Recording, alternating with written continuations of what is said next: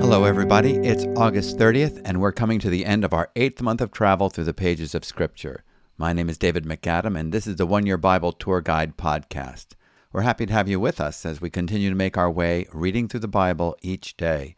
We are now in the book of Job in the Old Testament and Paul's second letter to the Corinthians in the New. We will also be making stops, as we do each day, in the book of Psalms and the book of Proverbs. We hope to encourage you with a daily intake of God's Word, whether you are reading along in the Bible or on an app, commuting to work, listening while exercising, taking a break wherever and whenever you can. That's the beauty of the podcast. You can listen whenever it works best in your schedule. It helps to develop a habit if you listen in the same place and at the same time each day. You can also subscribe and get notification reminders of daily episodes wherever you get your podcasts. We are still in the middle section of the book of Job, the dialogues where we hear speeches between Job and his friends Eliphaz, Bildad, and Zophar, who, having exhausted themselves, have no more words to say, leaving the stage to Elihu, who appears suddenly from the shadows in chapter 32 and then disappears just as suddenly as he appeared at the end of chapter 37 just before God speaks to Job out of the whirlwind. Elihu has taken it upon himself to defend God's justice and to present alternative reasons for God's sufferings. Certainly, there must be an educational purpose somewhere. So let's read on and hear what Elihu has to say as he continues to speak in chapter 34, beginning with verse 1. Elihu asserts God's justice. Chapter 34.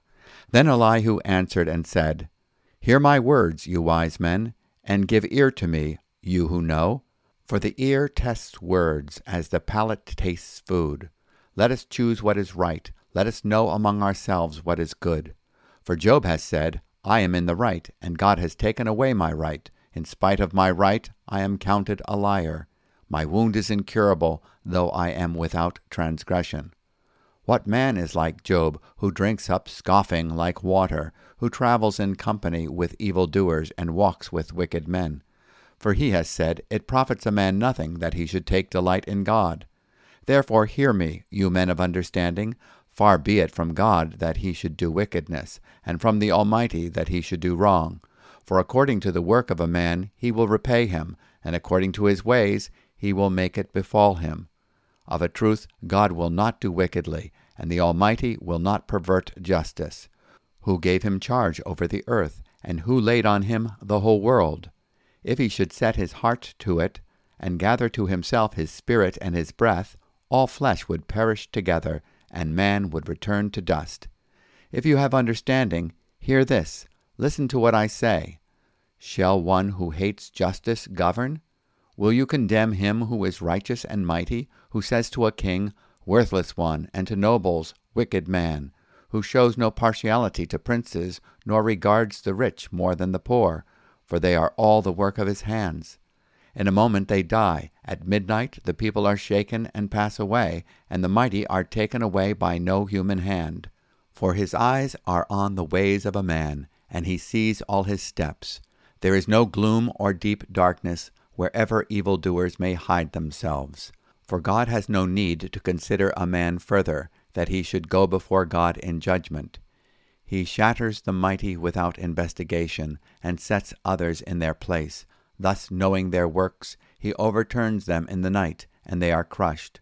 He strikes them for their wickedness in a place for all to see, because they turned aside from following him, and had no regard for any of his ways so that they caused the cry of the poor to come to him, and he heard the cry of the afflicted. When he is quiet, who can condemn? When he hides his face, who can behold him, whether it be a nation or a man? That a godless man should not reign, that he should not ensnare the people. For has anyone said to God, I have borne punishment, I will not offend any more. Teach me what I do not see. If I have done iniquity, I will do it no more. Will he then make repayment to suit you because you reject it? For you must choose, and not I. Therefore declare what you know.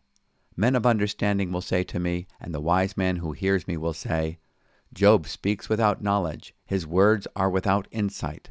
Would that Job were tried to the end, because he answers like wicked men. For he adds rebellion to his sin. He claps his hands among us and multiplies his words against God. Chapter 35 Elihu condemns Job. And Elihu answered and said, Do you think this to be just? Do you say, It is my right before God? That you ask, What advantage have I? How am I better off than if I had sinned? I will answer you, and your friends with you. Look at the heavens and see, and behold the clouds which are higher than you. If you have sinned, what do you accomplish against him? And if your transgressions are multiplied, what do you do to him? If you are righteous, what do you give to him? Or what does he receive from your hand? Your wickedness concerns a man like yourself, and your righteousness a son of man. Because of the multitude of oppressions, people cry out. They call for help because of the arm of the mighty. But none says, Where is God my Maker, who gives songs in the night, who teaches us more than the beasts of the earth, and makes us wiser than the birds of the heavens? There they cry out, but he does not answer, because of the pride of evil men. Surely God does not hear an empty cry, nor does the Almighty regard it. How much less when you say that you do not see him, that the case is before him, and you are waiting for him. And now, because his anger does not punish, and he does not take much note of transgression, Job opens his mouth in empty talk, he multiplies words without knowledge. Chapter 36 Elihu extols God's greatness. And Elihu continued and said, Bear with me a little, and I will show you, for I have yet something to say on God's behalf. I will get my knowledge from afar, and ascribe righteousness to my Maker. For truly my words are not false. One who is perfect in knowledge is with you. Behold, God is mighty, and does not despise any. He is mighty in strength of understanding. He does not keep the wicked alive, but gives the afflicted their right. He does not withdraw his eyes from the righteous, but with kings on the throne he sets them forever, and they are exalted. And if they are bound in chains and caught in the cords of affliction, then he declares to them their work and their transgressions, that they are behaving arrogantly. He opens their ears to instruction, and commands that they return from iniquity. If they listen and serve him, they complete their days in prosperity and their years in pleasantness. But if they do not listen, they perish by the sword and die without knowledge. The godless in heart cherish anger. They do not cry for help when he binds them. They die in youth, and their life ends among the cult prostitutes. He delivers the afflicted by their affliction, and opens their ear by adversity. He also allured you out of distress into a broad place where there was no cramping, and what was set on your table was full of fatness. But you are full of the judgment on the wicked. Judgment and justice seize you. Beware lest wrath entice you into scoffing, and let not the greatness of the ransom turn you aside. Will your cry for help avail to keep you from distress, or all the force of your strength? Do not long for the night when peoples vanish in their place. Take care, do not turn to iniquity. For this you have chosen rather than affliction. Behold, God is exalted in his power. Who is a teacher like him? Who has prescribed for him his way? Or who can say, You have done wrong? Remember to extol his work, of which men have sung. All mankind has looked on it. Man beholds it from afar. Behold, God is great, and we know him not. The number of his years is unsearchable. For he draws up the drops of water, they distill his mist in rain, which the skies pour down and drop on mankind abundantly. Can anyone understand the spreading of the clouds, the thunderings of his pavilion? Behold, he scatters his lightning about him, and covers the roots of the sea. For by these he judges peoples. He gives food in abundance. He covers his hands with the lightning, and commands it to strike the mark. Its crashing declares his presence. The cattle also declare that he rises. And this is the end of our reading from the Old Testament today, from the book of Job. And now, as is our custom, let's take a few moments to recap and reflect. Let's see what observations we can make. Elihu is the last person to speak in the earthly debate among Job and his friends. In Job chapters 32 through 37, Elihu gives four separate speeches before God interrupts and silences all with the final word. In his first speech, Elihu explained why he must join the discussion in Job chapter 32, verses 6 through chapter 33, verse 33. Today we start our reading with his second speech in chapter 34, verses 1 through 37. He believes that Job is attacking God's justice, and therefore he speaks to defend it. Elihu calls his fellows to judge for themselves, to listen with the taste buds of reason and experience. He asks them to distinguish truth from error as the diner distinguishes sweet from sour. Let us choose for ourselves what is right. Let us know among ourselves what is good. Job chapter 34, verse 4. Yet he fails to recognize the limits of his understanding. Elihu then attempts to answer two of Job's previous assertions as he understood them. Assertion number one is found in Job chapter 34, verses 5 and 6. For Job said, I am righteous, but God has taken away my right. Should I lie concerning my right? My wound is incurable, though I am without transgression. To Job's claims of righteousness, Elihu responds as many do today when they hear that a believer has confidence in being justified before God by faith. Elihu believes Job is claiming that God is denying him justice and thereby accusing God of being wrong. As Elihu berates Job, he gives us a preview of the Pharisaical spirit that will be present in the religious elite of Jesus' day. What man is like Job, who drinks up derision like water, who goes in company with the workers of iniquity and walks with wicked men? Job chapter 34, verses 7 and 8. The same criticism will be given to Jesus of Nazareth. Jesus absorbed the scorn of men and was accused of being a friend of sinners in Matthew chapter 11 verse 19, Luke chapter 7 verse 34, and chapter 15 verse 1. Whereas Job's three friends, Eliphaz, Bildad, and Zophar, were convinced that suffering was due to Job's sin, Elihu was expanding that concept. He said that Job's suffering was educational. He proposes that God is allowing Job's sufferings to teach him something. Behold, God does all these oftentimes with men to bring back his soul from the pit, that he may be enlightened with the light of life. Chapter 33, verses 29 and 30. Elihu comments on Job's second assertion, quoting it twice in Job chapter 34, verse 9, and chapter 35, verse 3. In chapter 34, verse 9, we read, For he has said, It profits a man nothing when he is pleased with God. In chapter 35, verse 3, we read, for you say, What advantage will it be to you? What profit will I have, more than if I had sinned? Whereas Elihu is right in affirming God's aseity, seeing that God does not need anything from man, the gospel of Jesus Christ will demonstrate that our behavior does affect God. He feels the pain and the insult of our sin. He absorbs it as he bears our burden of guilt on the cross. G. Campbell Morgan writes, quote, The complete revelation of God shows that, whereas according to the terms and requirements of infinite righteousness, God is independent of man, nevertheless, according to the nature of his heart of love, which these men, Job's comforters, did not know, God is not independent of man. The whole biblical revelation, centered and consummated in Christ, shows that human sin afflicts wounds upon God and causes sorrow to the Holy One, and that man, living in righteousness, does not give glory to God and cause joy to his heart. Both Job and Elihu are wrong in their assertions and stand to be corrected by God. In chapter 36, Elihu continues to defend his own view of God's justice. Like Job's three other friends, Elihu continues to believe that Job is suffering divine chastisement for his sin. He gives the example of God paying him back for judging others. But you were full of judgment on the wicked. Judgment and justice take hold of you. Job chapter 36, verse 17. He cautions Job not to react to those who oppose him. God is using this trial to teach him. Behold, God is exalted in his power. Who is a teacher like him? Job chapter 36, verse 22.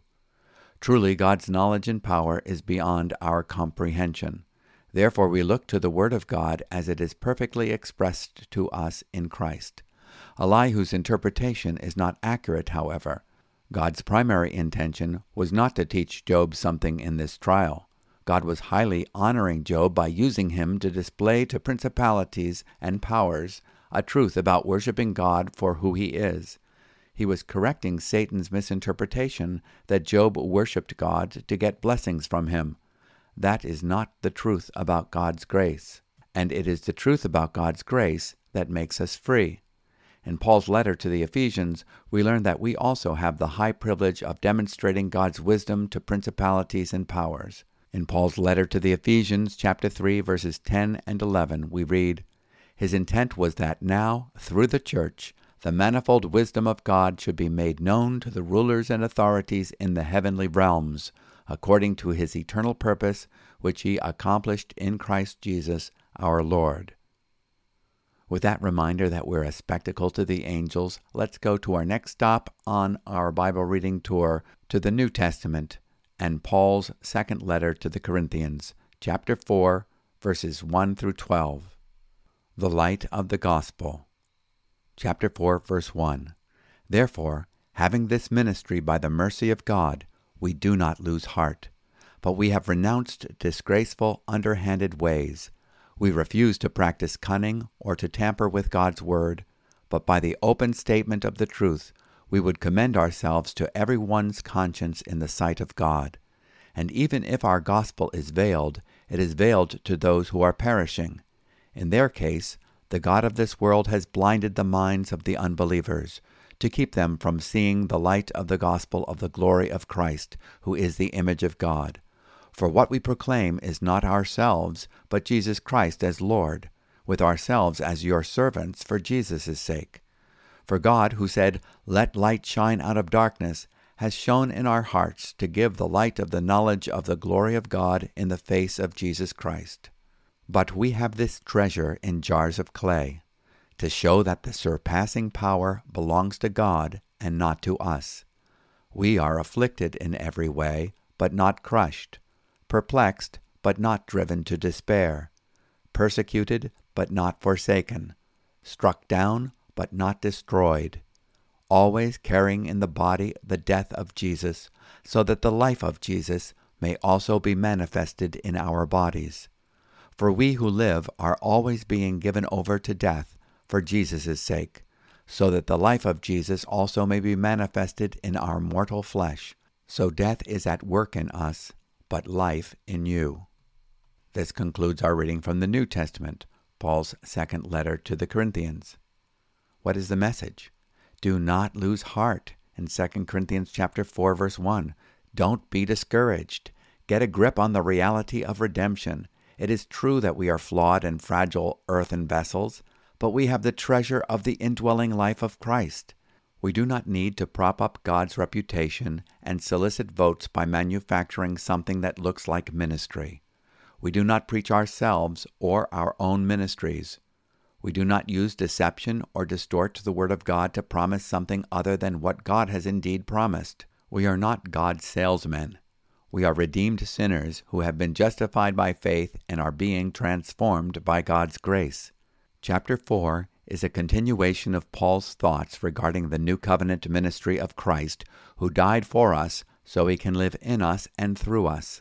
In 2 Corinthians chapter 4 verse 1, therefore, since through God's mercy we have this ministry, we do not lose heart.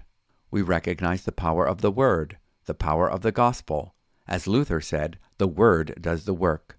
We do not lose heart because we have the indwelling life of Christ in 2 Corinthians chapter 4 verse 16, and our momentary afflictions and hardships are achieving for us an eternal glory that far outweighs them all in 2 Corinthians chapter 4 verse 17. If we were to trust in ourselves, our own wisdom, our own methodologies and energies, we would get discouraged. We would be defeated in the fight. We wrestle not against flesh and blood, so our strength is not to be in our own flesh and blood. Satan, the god of this present age, has blinded the minds of those who do not believe, in 2 Corinthians chapter 4 verse 4. Jesus is the light of the world, yet light cannot be perceived by those who are blind. Salvation is of God in Jonah chapter 2 verse 9. Only he can command the light to shine and the light to be perceived in 2 Corinthians chapter 4 verse 6. If we look to ourselves, we get discouraged. We see the flawed and frail vessel. but instead we are to look to Christ, our treasure. Even as Gideon's 300 were ordered to smash their vessels so that the light within would manifest that the Lord is the Lord of hosts, so adversities that highlight our brokenness become means of manifesting God's light in this darkened world. In Judges chapter 7 verse 20 and 2 Corinthians chapter 4 verse 6. We carry around in our body the fact that we are crucified with Christ, dead to sin and alive to righteousness in chapter 4 verse 10. This brokenness manifests the resilience of the victorious life of Christ within. This is the ministry that we share. Death is at work in us. We die to self daily, that the life of God's work would work in you. In 2 Corinthians chapter 4 verse 12. This is our ministry. May the life and power of the word be exhibited in us all today. Now let's move on to our next stop in our Bible reading tour to the book of Psalms. Today we will be reading Psalm 44 verses 1 through 8, and reading Psalm 44 will be one of New Life's worship leaders, Josh Anthony. O God, we have heard with our ears, our fathers have told us, what deeds you performed in their days, in the days of old. You with your own hand drove out the nations, but them you planted. You afflicted the peoples, but them you set free. For not by their own sword did they win the land, nor did their own arm save them but your right hand and your arm, and the light of your face, for you delighted in them. You are my King, O God.